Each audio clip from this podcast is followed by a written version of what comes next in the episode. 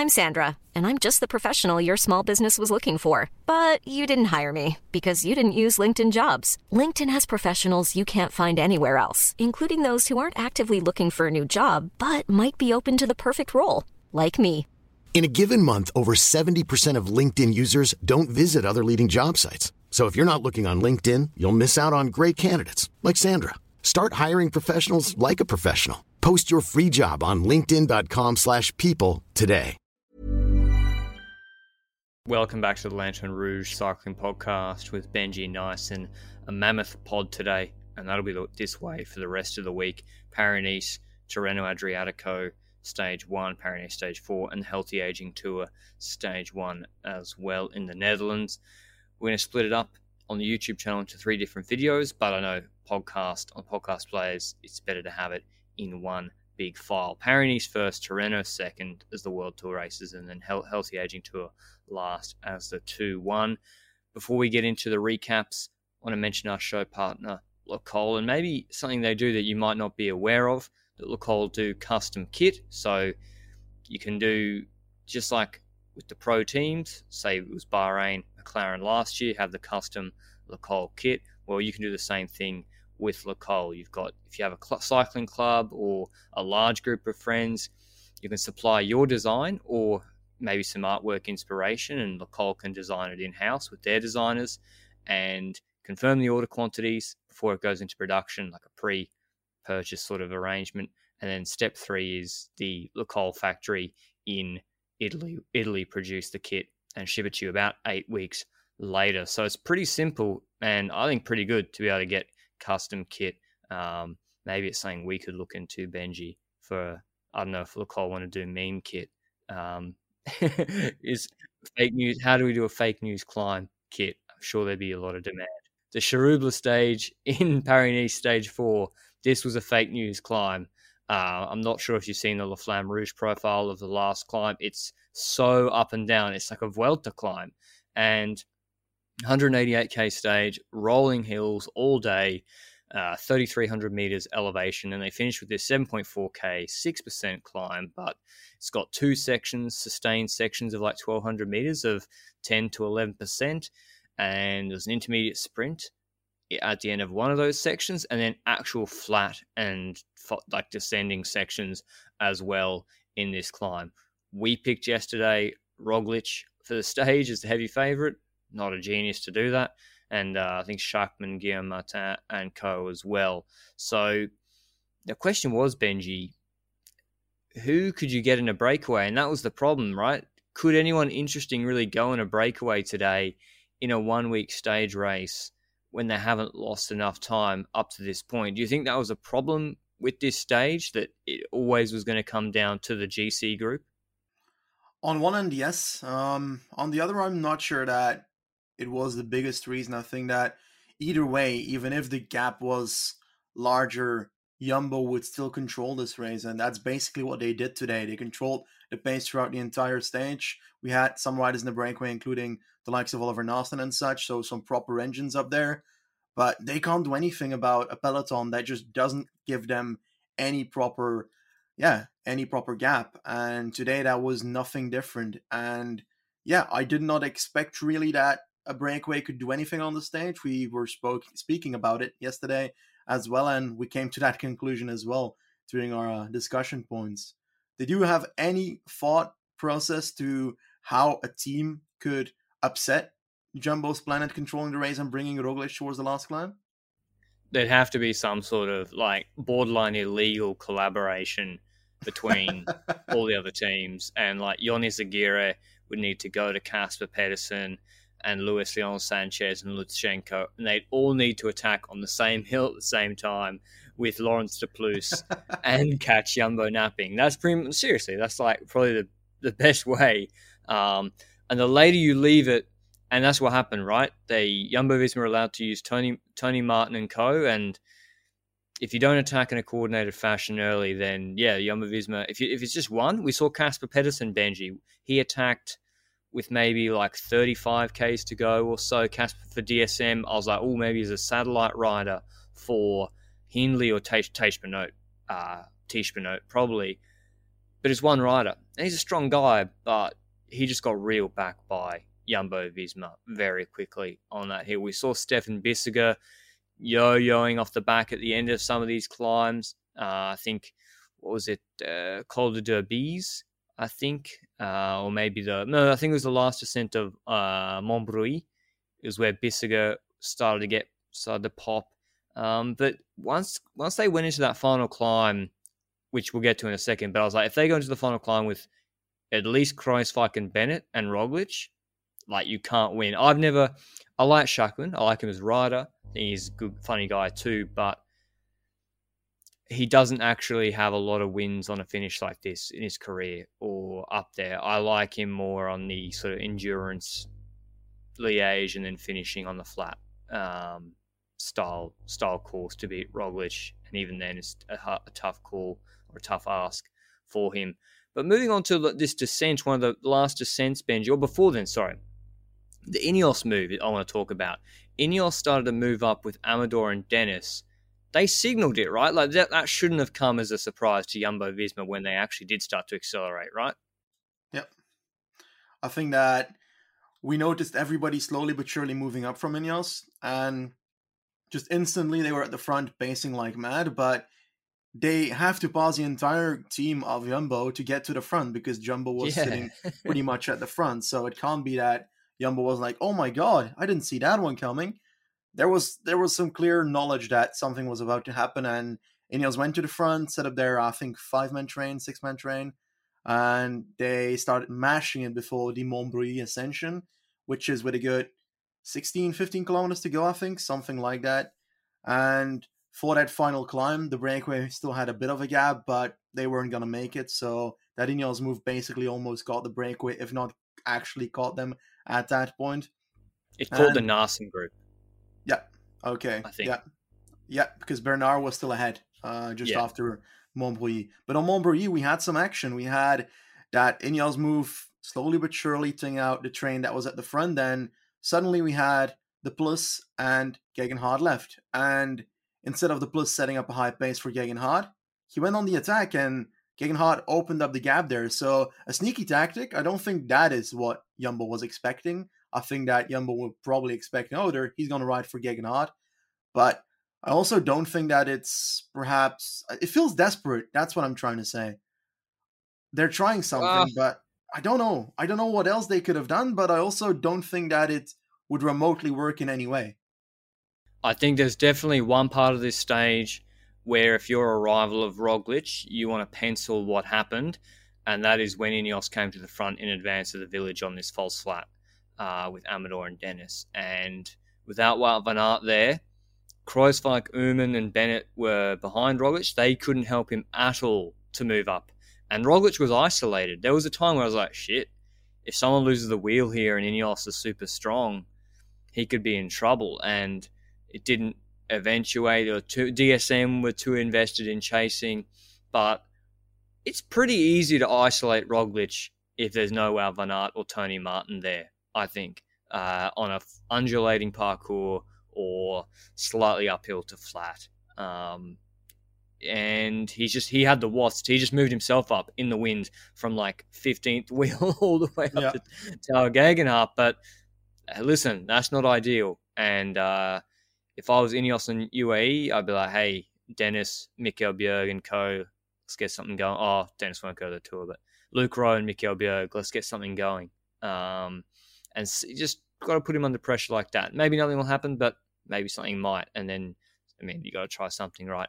So Montbrouilly, who got who attacked? Sorry, look, Laurens de Plus got brought back by DSM Benji, um, but then pretty much all setting pace. When did Remy Cavagna attack? Was it after that climb or right at the end on the crest?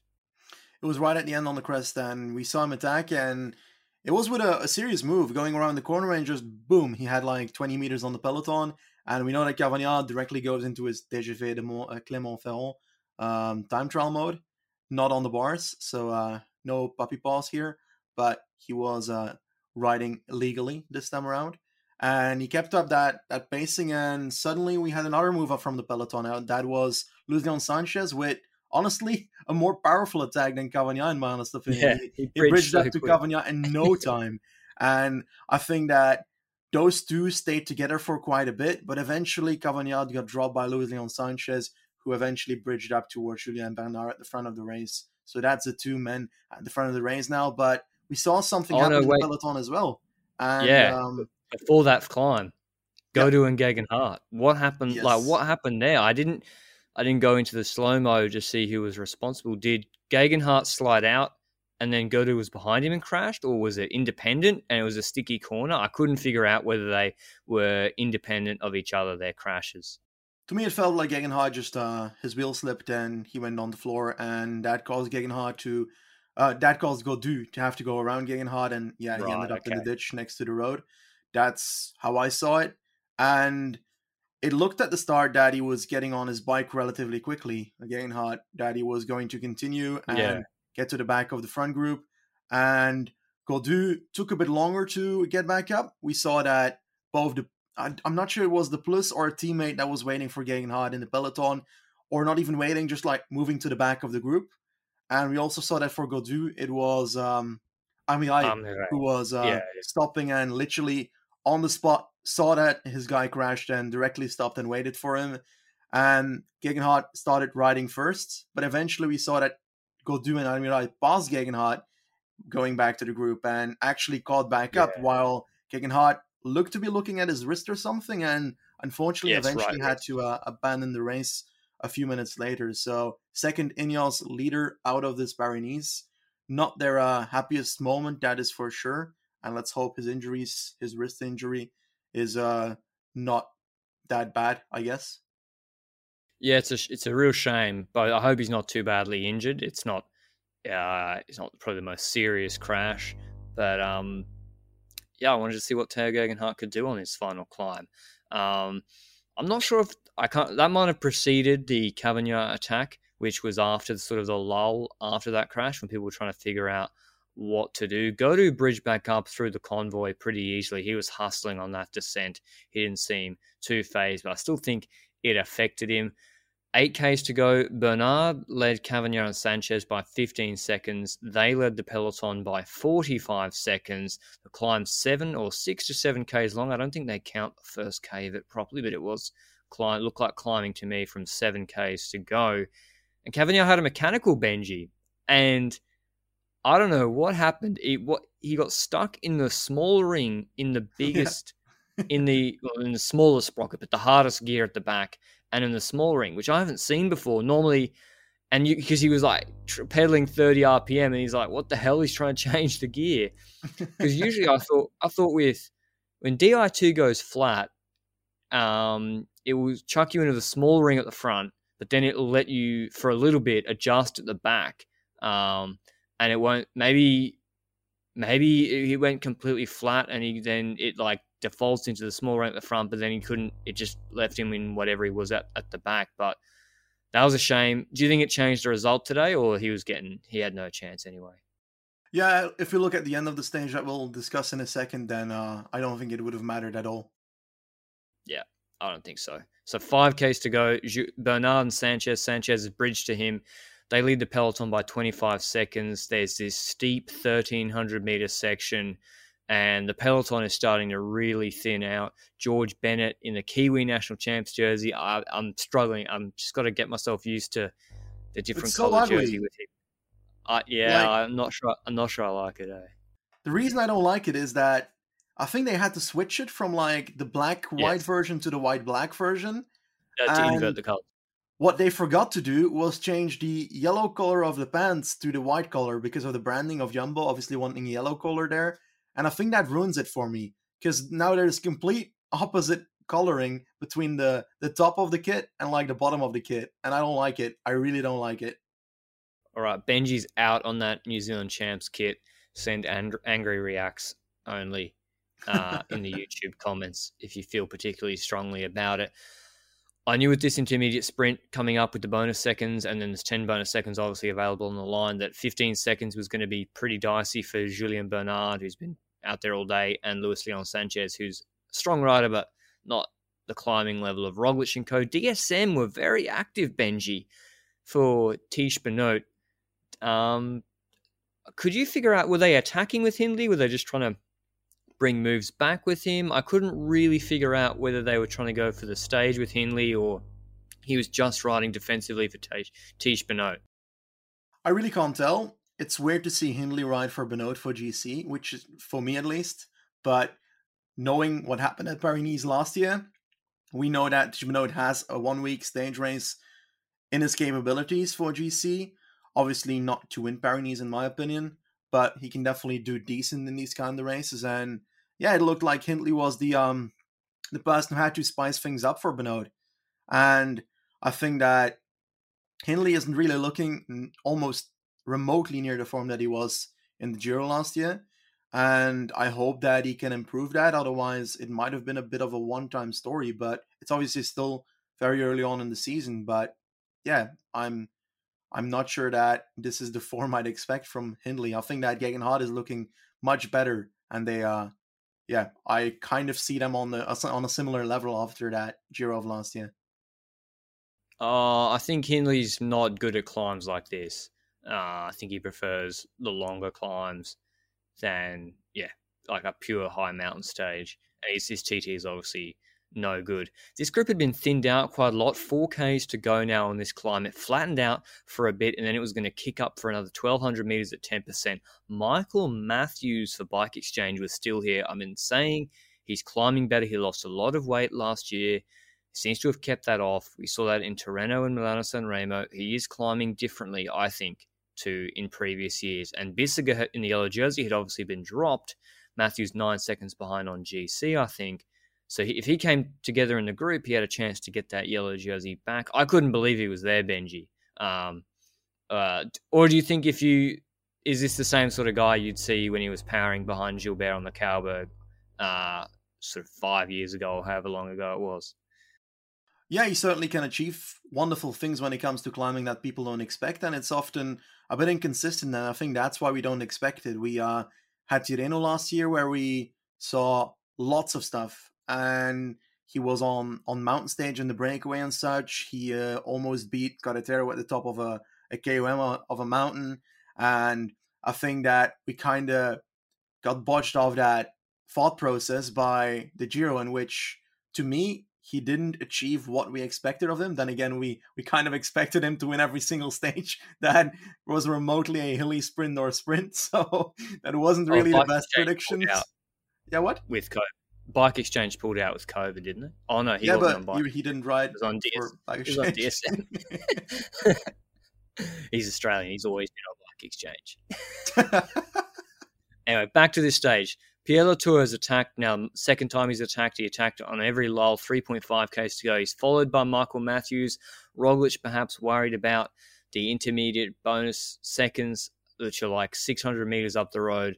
Absolutely. look. I think Roglic was just bored, to be honest. You could see he was nose breathing, third wheel the whole climb. People are flat, flapping about around him. Kruijswijk had pulled things back and was gone. He's like, well, attack is the best form of defense. And this was a just an absolute classic Roglic attack with about yeah. three, 3.1 Ks to go. It's just that, you know, when he's in form, in the saddle, spinning a super high cadence, uh, and he had Izagirre, I think, on the wheel following him. In the draft, you have to admit, and he bridged across to Luis Leon, went past him, didn't even sit in his slipstream very long, and then dropped Izagirre off the wheel. And I was like, this is done because no one's going to be strong enough to chase. Um, you think that was because of the intermediate sprint coming up, Benji, that Roglic one of those seconds, which he then took, obviously, or do you think this is a new Rogler wanting to attack early because of maybe criticism of being too defensive? Uh, what do you think? Well, I think it's a combination of multiple things. First of all, it's the last steep section of the climb. After that, it becomes less steep from 10% to like 5% in the last two kilometers. So that is the move or the position on the climb where you can make such a move. Obviously, the intermediate sprint is at the end of that section, which means that it benefits even more to attack at that point. Now, the problem and the reason why we didn't expect him to attack like this at this very moment, or at least I didn't yesterday, was because it has been since I think the Slovenian championships against Pogacar where we saw an attack by Roglic more than four kilometers from the line, except for Col La Loze. But I think that Col La Loze is a bit of a weird exception because technically Lopez attacked first. So yeah, yeah, I don't think we can really count that. So I think this is, yeah, it's been ages, and I like it because it spiced it up. I think that the chase could have done much better. I don't think they could have caught them because you still have Matthews, you got Lucas Hamilton there, and instead of like setting up a proper pace, either of them, they paced each a tiny bit, then they went to the back of the group, and then at the same time they moved back up at a high pace, and they looked at each other at the front and were like, "Are you gonna pace it or am I gonna pace?" Yeah. And there was and like Vlasov, no decision. Vlasov too, and Yeah. yeah, like and Schachmann and Martin, they were all looking at each other, and yeah, I, it was when they were look, they were looking at each other that I was like, they have no chance, even though Do this does. It's Do not you think steep. that? Yep. Do you think that Vlasov made a mistake having Izagirre react to Roglic's attack instead of himself? I've never seen Vlasov ever snap onto someone's wheel. I'm not sure he is that sort of guy.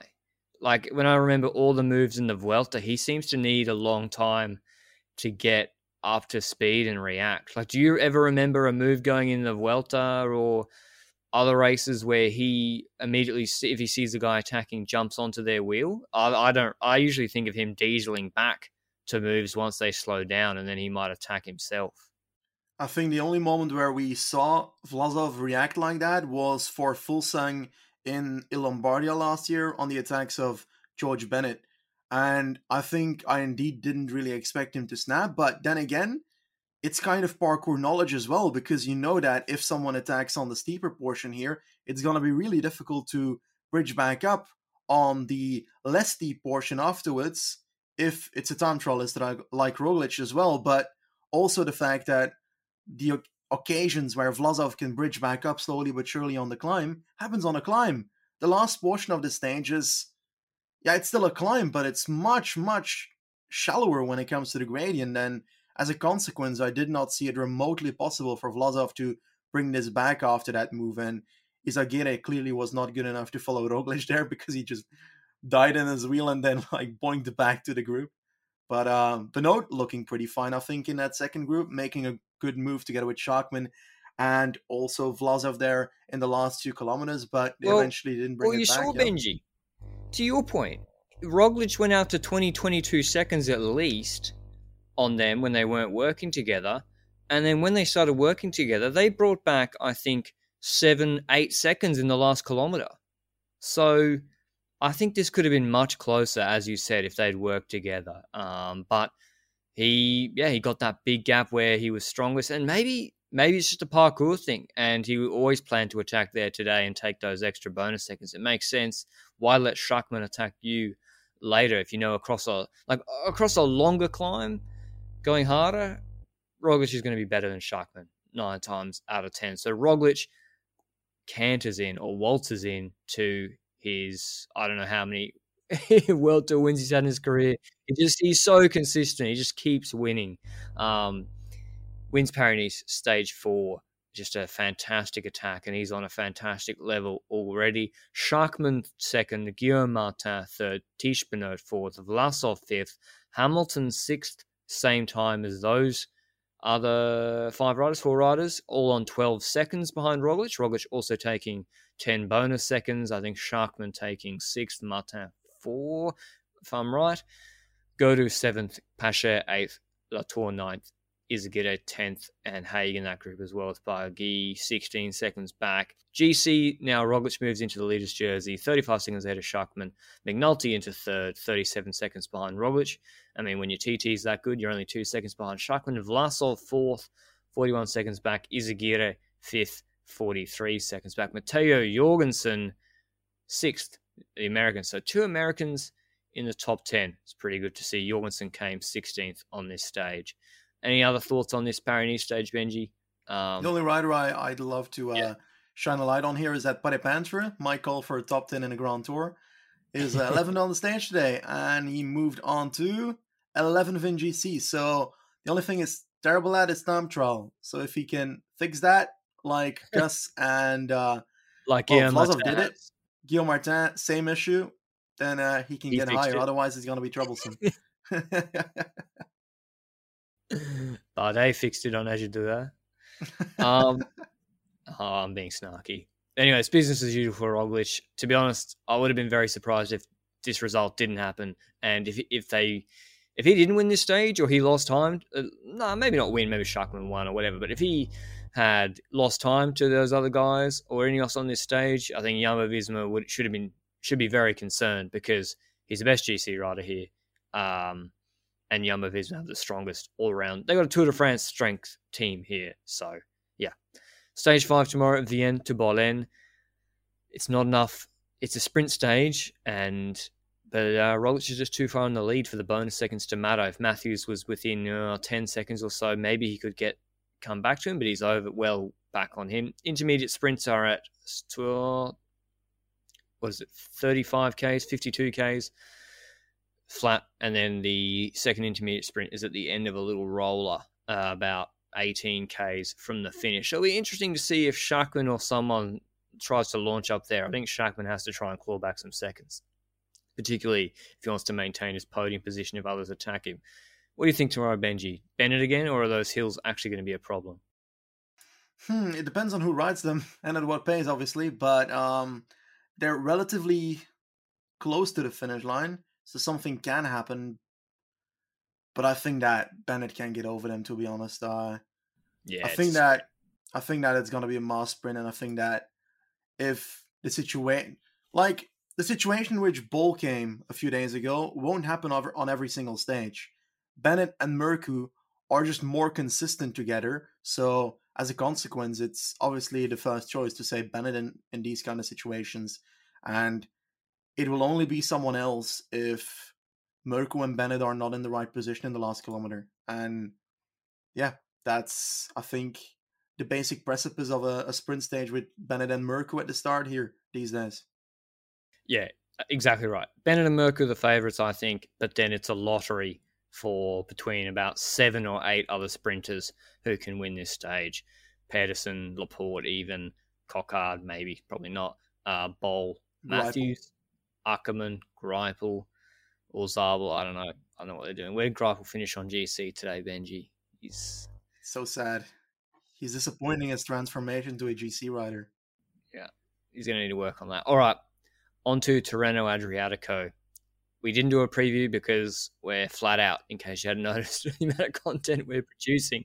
But just a quick, yeah, but just a quick overview of this absolutely stacked field at Tirreno Adriatico. Van der Poel here for Alpecin Fenix, but apparently they're sprinting for Tim Merlier. As you deserve, Citroen has brought their uh, mixed squad, Schär and Van Avermaet, Vendrame. Team Bike Exchange have Simon Yates for GC, uh, as well as Luka Mezgec for the sprints. Astana Premier Tech have, I don't know, really know what they're doing here. Aranburu and Gorka Izagirre maybe for stage wins, and Fuglsang obviously. Is he going for GC anymore? I don't know what Fuglsang's doing. I, I, remember he said he's not going for GC anymore. Maybe that was just Grand Tours.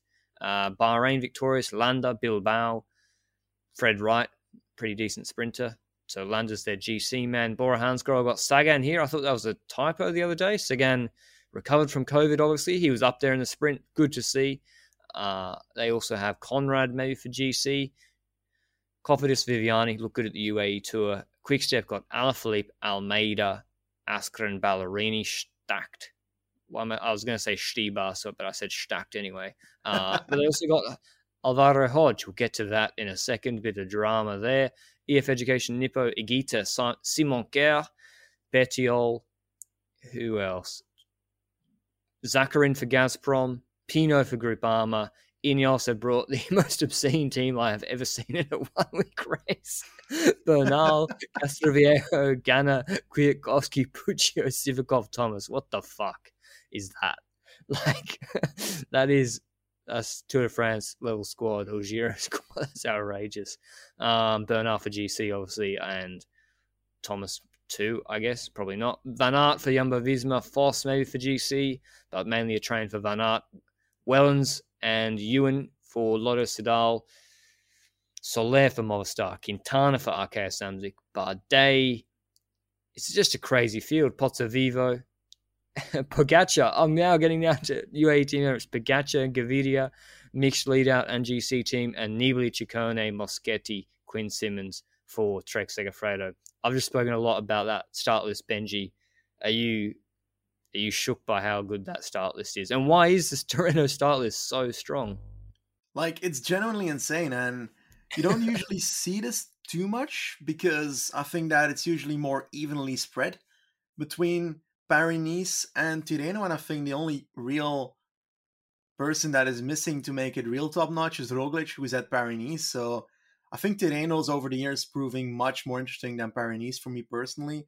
I have always cared more about Tirreno in the last, I think, 10 years. I think the last one I really cared about GC a lot in Paris who was going to win that and such was the one that Contador won. So you can already imagine it's a few years ago.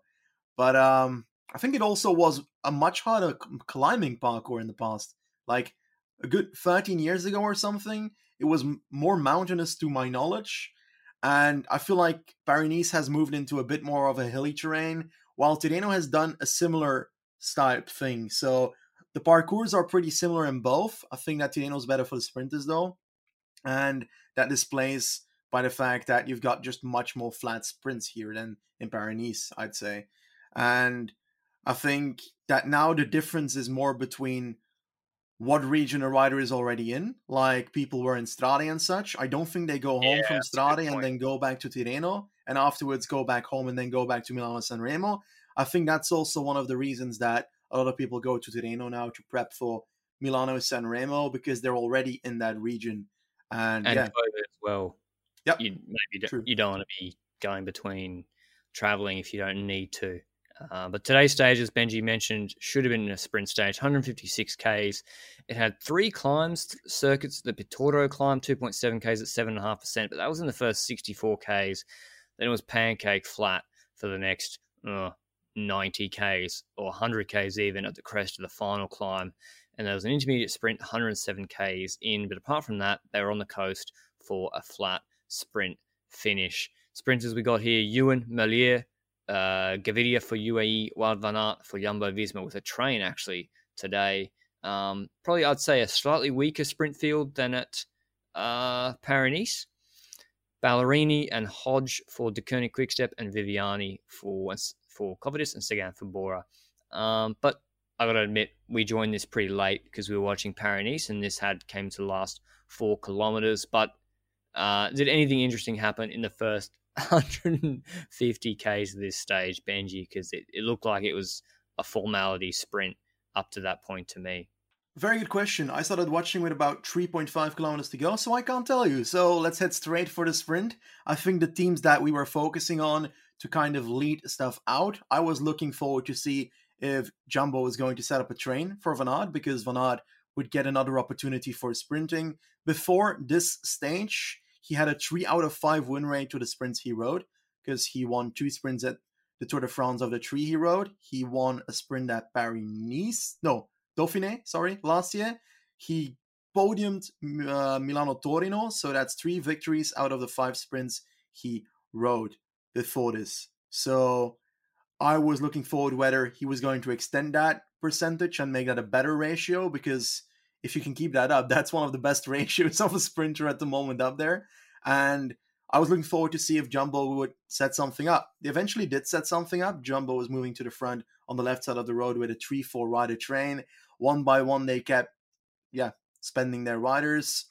Some weird stuff was happening on the left side of the road where I think Van der Poel was trying to bring Merlier to the front, but then oh, Merlier lost his wheel, and then Van der Poel was like 20 meters ahead of everybody, except for like the people that were on the left side of the road, and Merlier was nowhere near Van der Poel, so Van der Poel had to go back to Merlier and try and find him again. I don't think Van der Poel is good at leading out someone, or at least not good at bringing someone to the front. We found what he's not good at. I, I, I, we saw this in Tirreno. We saw it in Tirreno last year, Benji.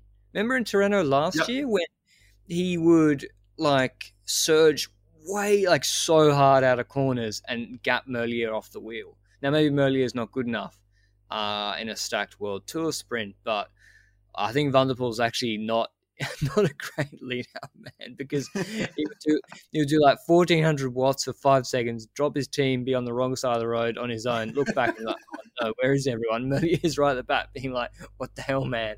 Then he'd drift back and rinse and repeat. So Alpecin couldn't. They'd been at the front chasing a lot today. Merlier's had a good start to the season up north. Uh, and yeah, they couldn't. They, he was way too deep, Merlier. So he pretty much didn't have a chance with 1K to go. Jumbo Visma, as Benji said, was set up, but then they, they were spending riders quickly, and eventually they dropped Wout van Aert off or ran out of steam, and basically they were letting Wout van Aert look after himself. So he sl- slid onto the Gaviria train, which had uh, Richeze, Ivo Oliveira, I think, was in there as well. So was, I think it was Oliveira and then, yeah, Richeze.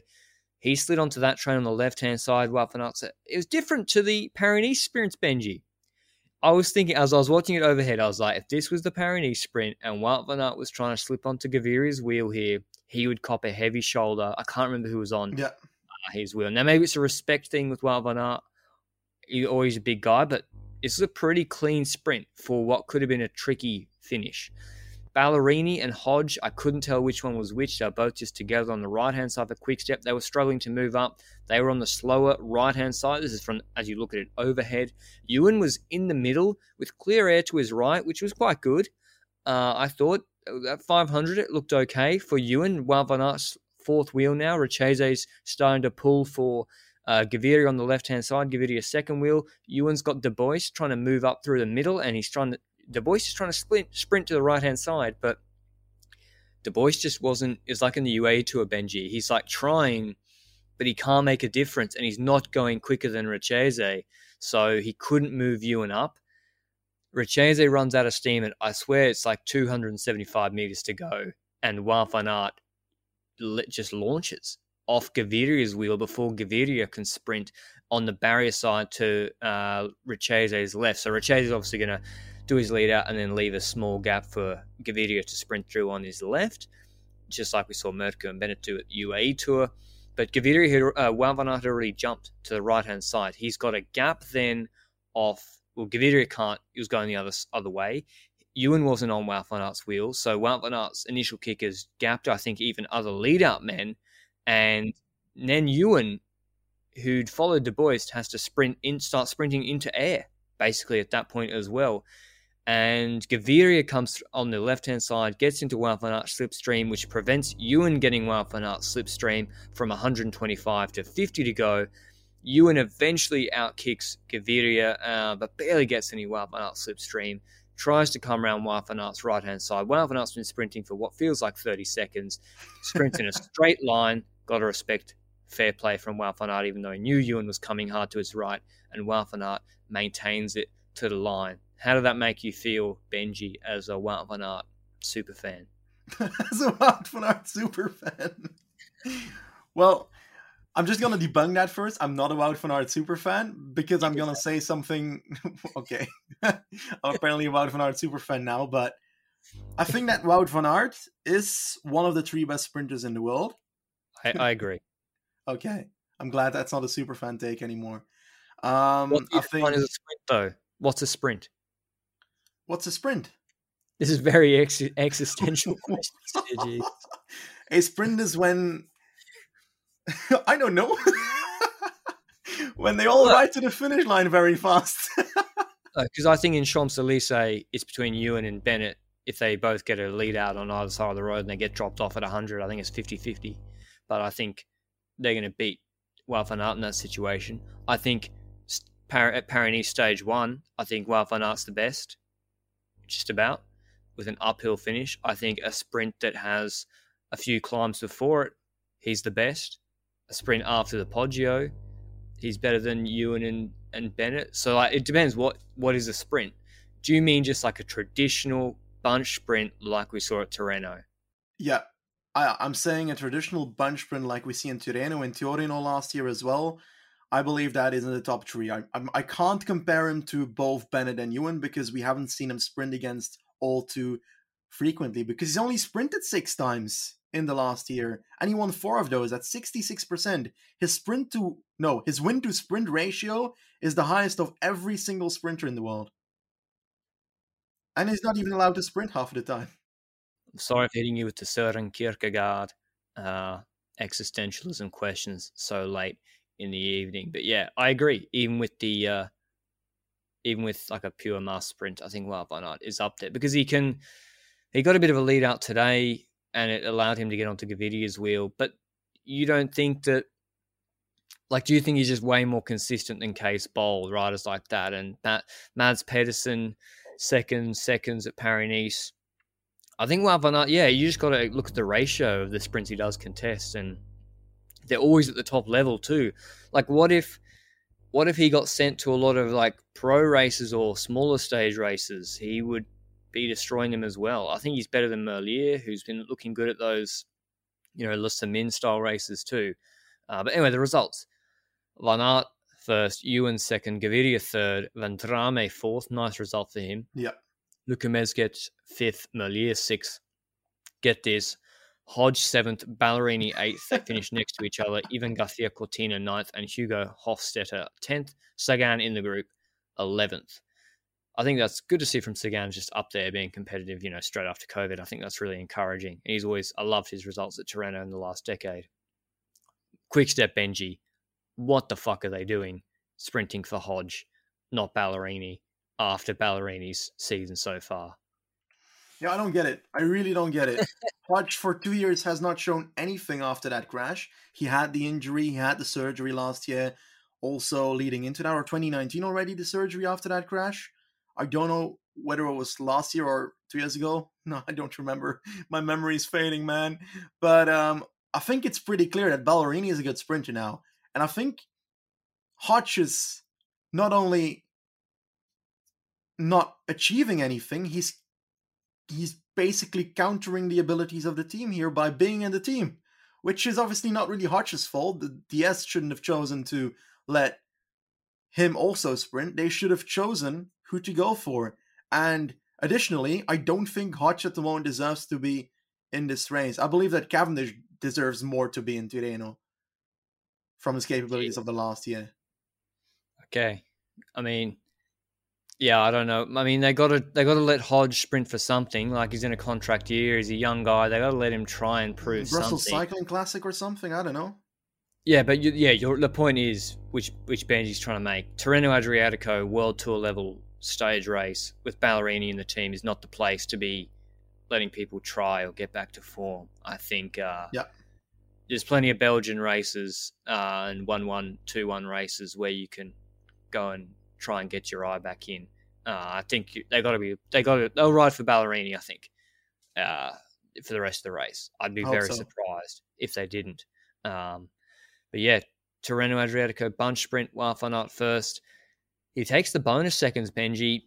Now they've been Jumbo Visma have been rubbishing the notion that he can compete for GC at Tirreno because he's you know they called him overweight in the media, um, and they said, oh, he's not in good condition for GC. He's been doing other sort of, he's coming off altitude. He's four seconds, well, against ahead of the GC guys. He's got a 10 second lead already because obviously Ewan, Ewan uh, probably won't be up there on GC. So 10 second lead. Tomorrow, Benji, look at this finish. Well, we got 200 and, what is it, 211 kilometer stage, 201 kilometer stage flat or flat for the first 100 or 90 Ks, then a few rollers, nothing too crazy. I, think they got the uh, Poggio alla Cro- Croce, 3.5 Ks at 7%. I don't think that should worry Van Aert too much. And then the final climb to Chiusdino is 7.5 Ks at 3.5%. That is like uh, it just gets steeper every single kilometer. First case, 2, 2%, second case, 3%, third case, 3%, fourth case, 3%, then it's 3.5%, 4.3%, 5.3% in the last K, and then the last, I think, 500 meters is about 5% as well. So, well, Van Aert's the favorite tomorrow. Am I? Van der Poel? Am I just, pardon? Van der Poel? Oh, yeah, he's pretty good. He's pretty good. what sort of finish does this? This is like quite a tricky one that I don't think we've previewed before, Benji. I love like it. A, a, a long false flat drag that continually gets harder. And it's like if they ride it really easy at the start, it will change completely who can be there at the finish. Now, I don't think Ewan or Gaviria will be there. But what about Vendrame, Benji? What about Ballerini? It's probably Ballerini not could do this. I think Ballerini, think Ballerini- could genuinely do this. I think Ballerini was up there with the moment that Van Aert made his first move in Strade Bianche. Then Ballerini had a puncture and was basically out of contention for the entire rest of Strade Bianche at the worst moment ever. So we don't know how far he would have gotten that. Eventually, he ended up 17th, which wasn't real because then it apparently meant that Ballerini crossed the line 17th after skipping three sand sectors in Strade Bianche. So he uh, just DNF'd. But um, I still think that his capabilities are very high. I think in Laigueglia, he also was pretty high up until we had an attack. I don't know who attacked. Was it? Oh, he was there late. No, he was there late, and that was a those are steeper climbs. Yeah. and that, that uh, Tour de la Provence finish he won on stage two Yeah. had steeper sections than anything on this. This is a gradual climb where a draft will be very important. That Provence stage, he was up there. He was the only sprinter up there, quote unquote sprinter, in a group with Ciccone, Jorgensen, or Bernal, Moscon, and co. Uh, I think Ciccone came second. Dylan Teuns was up there at the finish too. So that was a harder finish. This is a longer finish. Who do you think will take it up? Do you think Alpecin Fenix will try to lead out Van der Poel? Do you think Jumbo Visma will try and set pace for van Aert and drop the quote unquote pure sprinters? Will this be hard enough, Benji, for Konrad Almeida Pogacar, or you don't think so? I don't think it's going to be hard enough for Konrad, Almeida, and Pogacar. I also don't think that you need to go for Almeida if you got a Ballerini in the team there. Uh, Ah, I true. think it's going to be way Oh, too tough for the likes of Viviani. Sorry? Alaphilippe- pretty. Ah, he's, he's like on the brink, but you know, because he, he He'll can. lead out Ballerini, I think. It depends. It depends. If Ballerini's there, Alaphilippe will lead him out, I think. Yeah. Ah, it's so difficult because. They got a great lead out, Benji. But Alaphilippe is also going for GC, I would expect here. Because, like, there's only Really? one mountain stage. And if he rode the same way that he did at Provence, he can top three GC. True. I don't know. Uh, it's going to be very interesting to see what Quickstep do tomorrow. They they have three riders that could potentially. Nah, Almeida probably won't win, but if it's a super hard climb, harder than it looks on paper, and it's ridden really hard, Alaphilippe can be up there on this finish. Probably wouldn't be, beat Van der Poel or Wout van Aert though. Um, but then if it's easier and they can do a great lead out with Asgreen, Stybar, and Van Lerberghe and Alaphilippe for Ballerini, Ballerini has a good chance for this stage as well. I think Wout van Aert w- won't really mind, and Van der Poel, like Wout van Aert and Van der Poel, are not getting dropped on this climb. It's just not happening. Yeah. Um, and yeah, what about Quicks? What about uh, Ineos Benji Kwiatkowski? No, he's not. I don't know. I think they're just going to be in damage conservation mode, like trying not to Yeah. have Bernal get distanced. Garcia Cortina. I'm trying to find a dark horse. Garcia Cortina would definitely be someone that I'd name a dark horse, but I haven't seen anything from him yet this season, so I don't know. Ciccone was close on that stage that you just mentioned uh, from Ballerini in Provence, but Ciccone also isn't well known for his his best sprint. I think he just had a great day that day, so he hasn't consistently performed sprinting at that level, I would say. And the other names I would think of when seeing this finish, it's it's Simon Clarke for a top five. He was good at Strade, something Ah, like that. He was one of the names I had in mind, but outside of that, it's kind of the chances Say are kind of slim, to be honest. Say the name you want to say, Benji. Yes, there we go. I was, There I was like, I was like, there's no way he doesn't say Aranburu for an uphill finish. oh, you're right. Yeah, Aaron, Aranburu. I mean, he's got to win eventually, hasn't he? Um, Feels bad, Nathan man. 20, 2016 Nathan Haas. Um, but also, what about this guy? He's pretty good, pretty good rider. He's been good at Tirreno, good in uphill finishes, mixed terrain before in the last 20Ks. Peter Sagan. I forgot he was I- here. I think he's going to top five. Minimum. Minimum. Ah, he wasn't amazing in the sprint today. I don't know what. No, he wasn't. But he wasn't far back, Benji. I know he came eleventh, but I know he came eleventh, but he wasn't actually that far back. It was like a big bunch Yeah. that he was in. He, he wasn't like that many wheels Yeah. behind van and Ewan. That was what I found encouraging. it's encouraging, but I, I still, I've got so much difficulty with this whole COVID thing, with expecting somebody to be at a certain level afterwards. We saw Lutsenko be very inconsistent after his COVID. But that's just Gaviria as well. Sorry? That's just Lutsenko. I think that's just who he's always been. That's kind of true. Yeah, I don't I know. know. It looks like Sagan to me.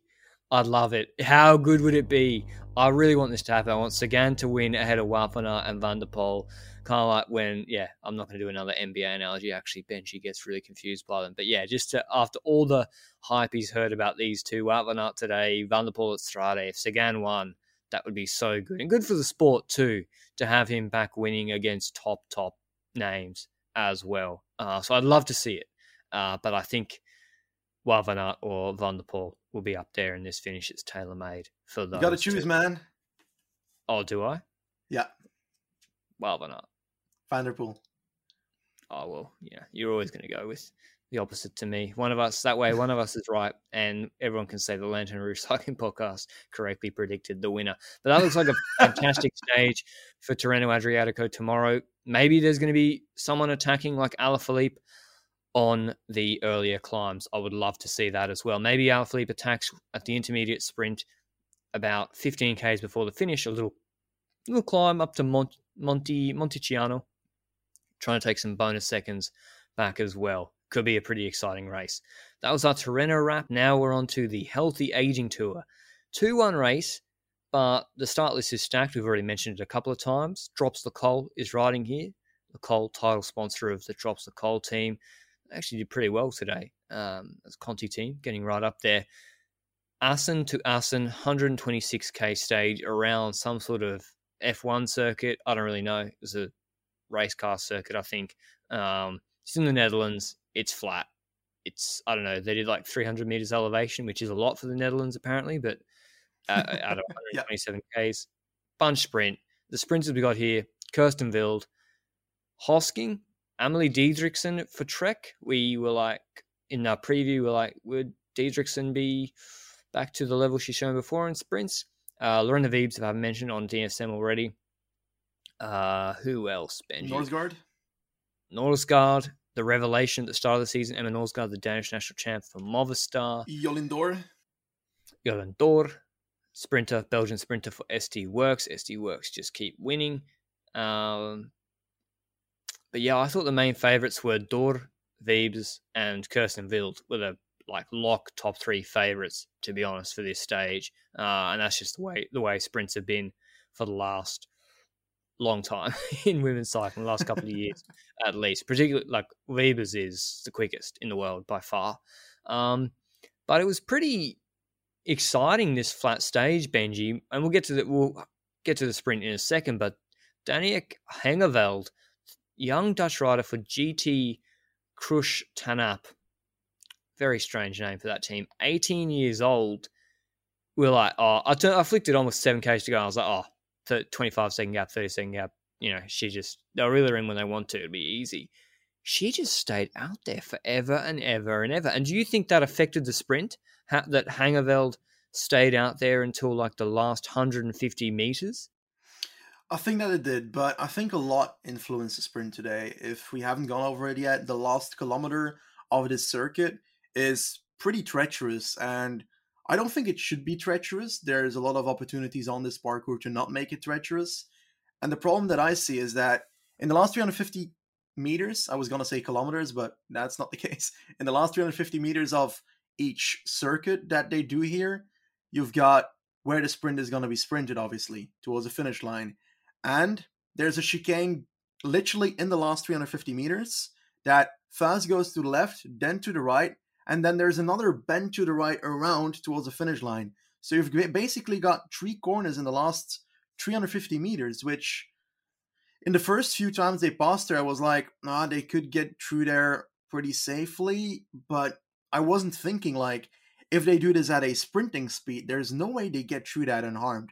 And the odd part about it is like behind the line, there's like a straight line of like 400 meters, 300 meters that they could have extended it and made the finish line later. And I think that would have influenced a lot here because let me go into the last section. I think that it all really came down together in the last kilometer, really, to be honest. She had a tiny gap on the group then, on the Peloton group. That was uh, being led by first DSM as well, leading the group, but also the team of Jolien D'Hoore also doing quite a bit of work. And it got really treacherous into those last 400 meters because she had a gap of like 20 meters going into that chicane on the group, which was already the sprinters coming to the fore. And the problem there is when they go into that corner, then they obviously are going to try and take the inner corner of the other part of the chicane. And as a consequence, a lot of people that go through the first part of that chicane take it really wide. And one rider, I don't know how she stayed up her bike. She almost rode straight into the barrier on the left side of the road. And she tried to get back into the group, and that caused some chaos in the group. And there was a bit of a split between like the first, I think, eight riders and the rest of the group. And in those first eight riders, it was Alice Barnes taking on the sprint first, Lorena Wiebes in second wheel. I think Jolien D'Hoore was fourth or fifth wheel back at that point. And the annoying part about the last 200 meters is that bend that I spoke about, the bend going into the finishing line. And Alice Barnes is taking the inner corner, but coming out of the corner, she doesn't really turn parallel to the road. She kind of keeps going forward and slowly turns to the finish line, which means that she ends up basically halfway the road instead of at the barrier on the on the left side of the road. So yeah, she goes the straightest. She goes the shortest line, as if you're yeah. doing a TT on the on the Imola circuit. If you remember, all the guys doing and women doing the TT on the Imola circuit, they like go apex apex on these F1 circuits in the finish, rather than following the bend across to her right. And yeah, that caused problems, Benji. Yes, because Lorena Wiebes was in her wheel, and Lorena Wiebes was, well, she thought that Alice Barnes was going to turn towards the finishing line, so Wiebes did so as well, a bit too close to the wheel of Alice Barnes, surely because she ended up crossing with her front wheel to the back wheel of Alice Barnes, trying to move a bit to the right to go to the finish line and actually follow par- parallel to the road. And it caused Wiebes to crash pretty heavily. She uh, rolled over she a few times. Acceleration. She's like just started to like sprint. Yeah. And as a consequence, she touched Alice Barnes' wheel. Alice Barnes was like, "Oh, what's happening here?" She tried to get back into sprint mode in the last few meters, but behind those two riders, there was another person that was coming up, Jolien D'Hoore, that had to evade Wiebes, so also had to break a tiny bit. I don't think she lost crashed. as much momentum. No one else crashed. Yeah, I don't get how no one crashed, but that's good, I guess. And she lost a lot of momentum, D'Hoore, but I think she didn't lose as much momentum as Barnes did by having Wiebes in her wheel for a second there. And yeah, she just sprinted. She was much faster to get back to top speed than Alice Barnes was. And on the line, she just passed Alice Barnes and took the victory here. So very treacherous parcours in the last 200 meters. I think the parcours really influenced the outcome of the stage. I cannot tell you who would have won if. I'll tell you. Yeah, Wiebes. If there was no crash, Wiebes would, would have won. yeah, I think Wiebes. She going to be doubly annoyed. I, th- I, hope she's all right. She got straight back on her bike, yep. so I hope she's okay. It looked like she was okay. She hit the ground pretty hard, but she's like 99% to blame for the crash, in my view. It's pretty, pretty bad error, error and handling error from her getting her wheel on the wrong side and then nah. sprinting. Nah, she sprinted pretty much straight into Alice Barnes. Like Alice Barnes didn't really move off her line or anything that badly. It looked to me like it looked to me like Wiebes wanted to pass her as close as possible on a bend and pretty much had her head down and barreled straight into her back wheel. I'm so going to bring forward a point here. I've, this yeah. is going to be like, this is next level. I'm not blaming anybody. This is how I apply the current UCI rules, which is really annoying. We know that in the organizer's specifications, it says that the final 200 meters at least should be straight. The word should, and it's also in the specification. So those are guidelines and not necessarily rules. So that's a mistake by the UCI, in my opinion. The last portion of a sprint should always be straight. It causes this issue, and it also causes another issue. We spoke about Alice Barnes taking a route to the finish line that is not parallel to the road. That means that she's not holding the same lane on paper because the lane on paper follows the road, which means that on paper she broke the deviation rule, which is stupid. No, on paper think... she did, but it's stupid. and as a consequence, I don't know about the that. person who didn't change lane and kept the same turn, yeah, crashed. I don't think that Alan Barnes is to blame. I think that this is an issue with the deviation rule again. And the issue comes straight from the fact that they don't have a rule that there shouldn't be a bend in the last 200 meters, and I hate it. Because every single time something happens like this, I agree, but we're going to talk about it. Lorena Wiebes has got either side of the road to choose from. Barnes is in the middle of the road.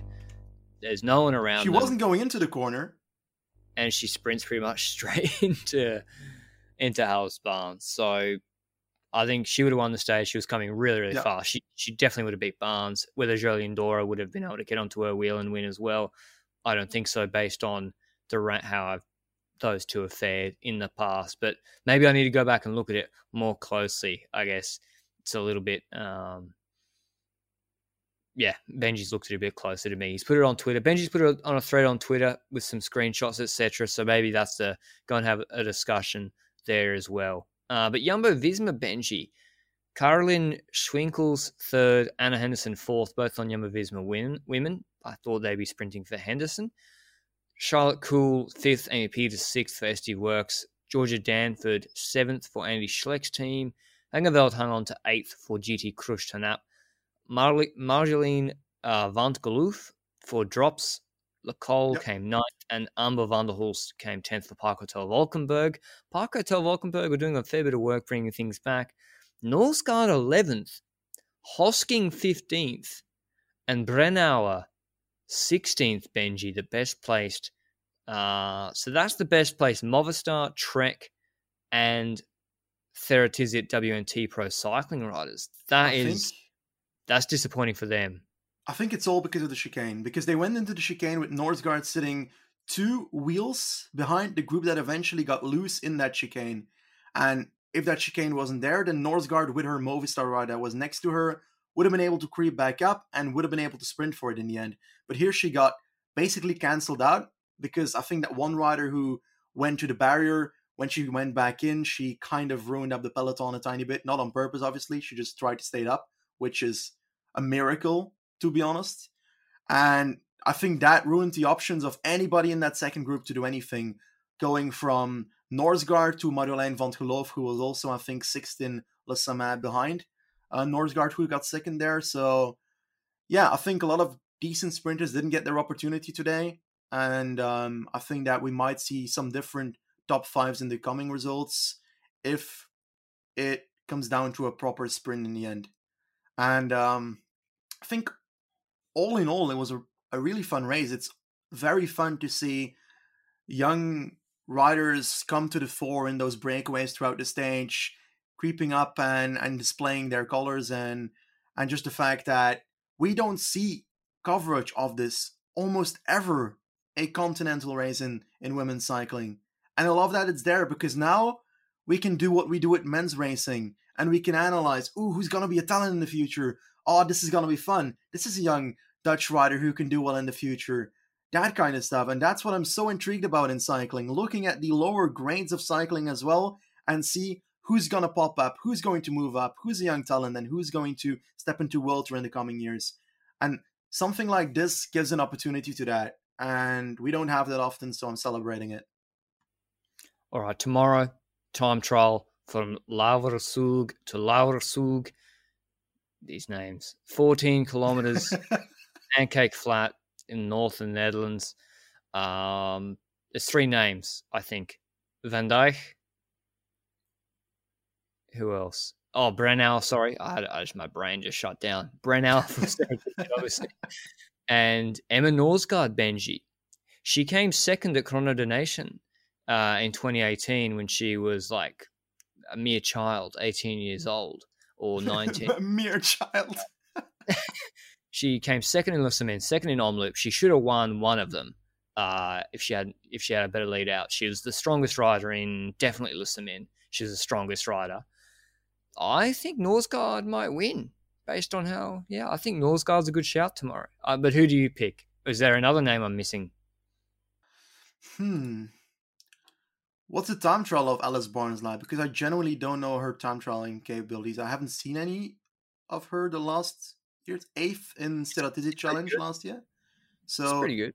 She's up there. Leah Kirchmann from Sunweb, DSM, also pretty good at this. So yeah, I'm I'm gonna go with an outsider. I'm gonna go for Leah Kirchmann. Okay.